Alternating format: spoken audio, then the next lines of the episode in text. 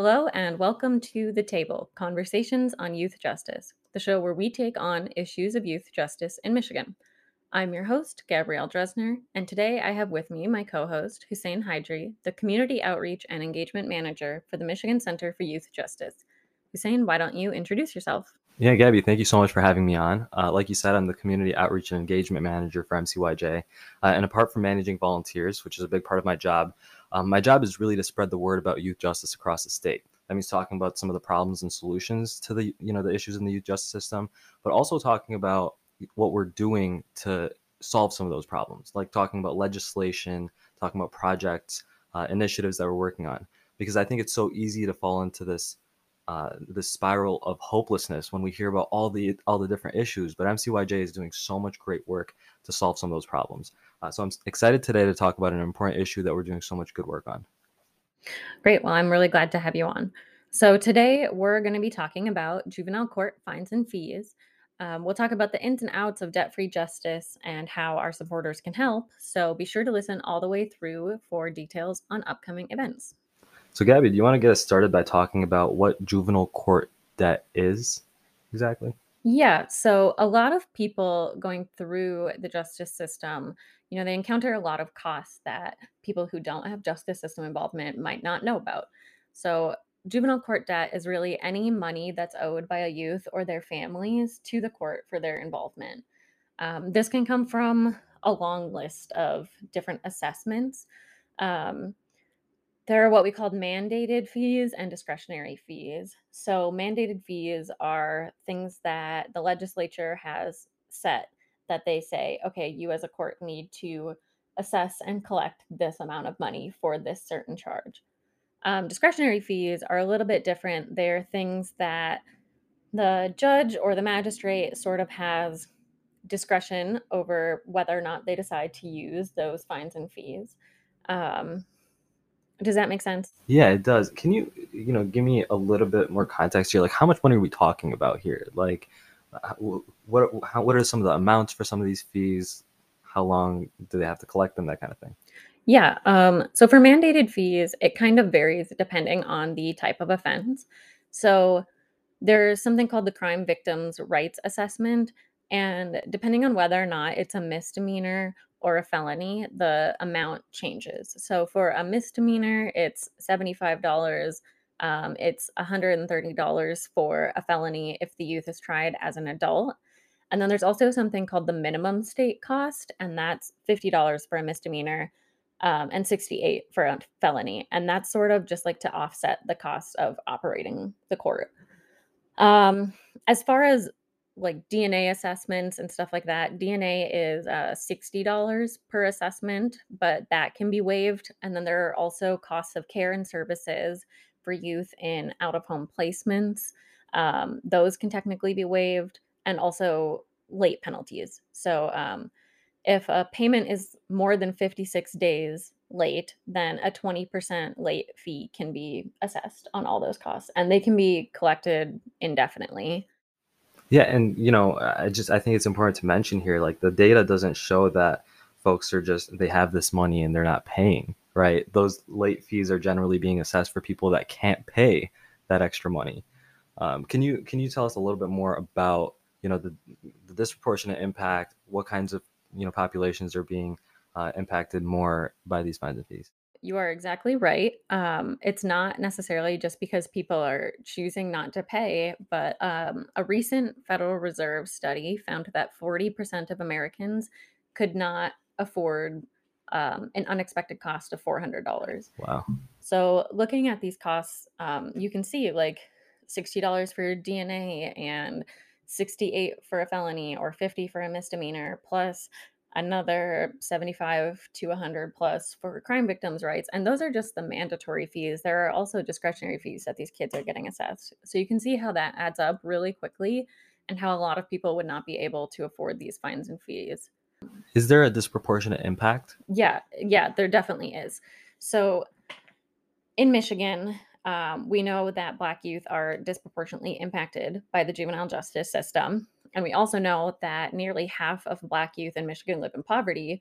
So you put those two together, and it really paints this picture of just finding poor black kids for being justice system involved.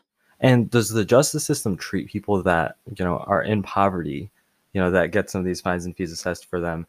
Does the justice system allow for someone to claim that they're poor and they're not able to pay these fees? To some extent, yes. Um, there is no uniform ability to pay assessment.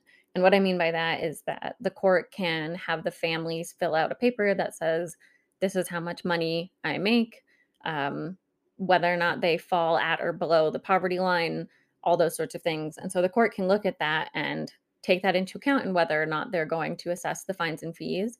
But there is no consistent form across the state. So it's kind of dependent on where you are in Michigan. I gotcha. So, uh, talking a little bit about why we even have these fines and fees, you want to talk about like the purpose for which these fines and fees were implemented? Well, you mentioned a little bit about how they're meant to fund some of the some of the costs in the youth justice system, but what are what are the actual what, what are the purposes for these fees? There are two different purposes depending on who you ask. Um, one of the reasons is the fines and fees are intended to act as a deterrent and keep kids from committing these offenses in the first place. Um, the thought process there is that if kids know that there's a fine or a consequence to their actions, that they won't do it. Um, research on that is spotty. Um, there's nothing necessarily confirming or denying the effectiveness of that strategy. Um, it's sort of an ingrained theory in the criminal justice world you know it's one of the the major prevailing theories of how to stop people from committing offenses. Um, the other reason like you said is for funding the courts. So this is sort of a conflict of interest between the judges who are imposing these fines and fees and um, funding the courts. You know it creates sort of this unjust and imbalanced system where judges can assess and collect upon these fines and fees to fund their own core operations.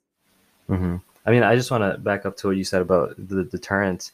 Um, you know, one of the challenges that we see is that you know families that already have you know a troubled youth are now going to have other challenges because of these fines and fees. Like you're talking about, um, you know, they're meant to deter, like the heavy cost is meant to deter the youth's uh, actions, but usually it's not the youth that's paying for that for those fines and fees, right? It's usually the family as a whole, um, and so it creates that rift, uh, you know, between the parents and the children. Um, what are some of the other consequences to, you know, eh, the imposition of these fines and fees?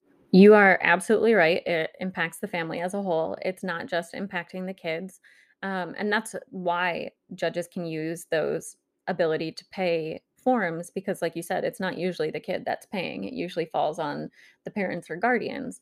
Um, the consequences are pretty they can range from you know minimal to pretty severe so on you know the kids side they can be involved in the court system longer you know the court can hold them in under their jurisdiction for a longer period of time until they pay those those fines and fees. Um, it also increases the youth's risk of recidivism um, just by the nature of being more court involved and having that stress. Um, for when they age out of the juvenile justice system, so you would think, you know, like the kid leaves the system, that debt no longer follows them. They're not in that system anymore. Um, but that's not true. It it does actually follow them out of the system and the kid could potentially be jailed with their bail set at what they owe the juvenile court. Wow. So that's just the impact on the kids. You know, it also affects the family, uh, like I mentioned. So if the youth is unable to pay, it falls on the parent. If the parent is unable to pay, then their wages, their taxes, or their social security can be garnished for those payments.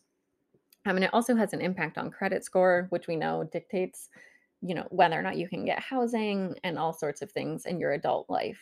Yeah yeah. So what ex- to what extent are these fines and fees actually collected? I know we don't have you know data all across the state but can you just give us kind of a rough estimate? Yeah there was a study done um, that i will link in the show notes that found between 5 and 40 percent was being collected across the state. So it's pretty inconsistent and for those courts that were collecting, it is pretty negligible what they're collecting.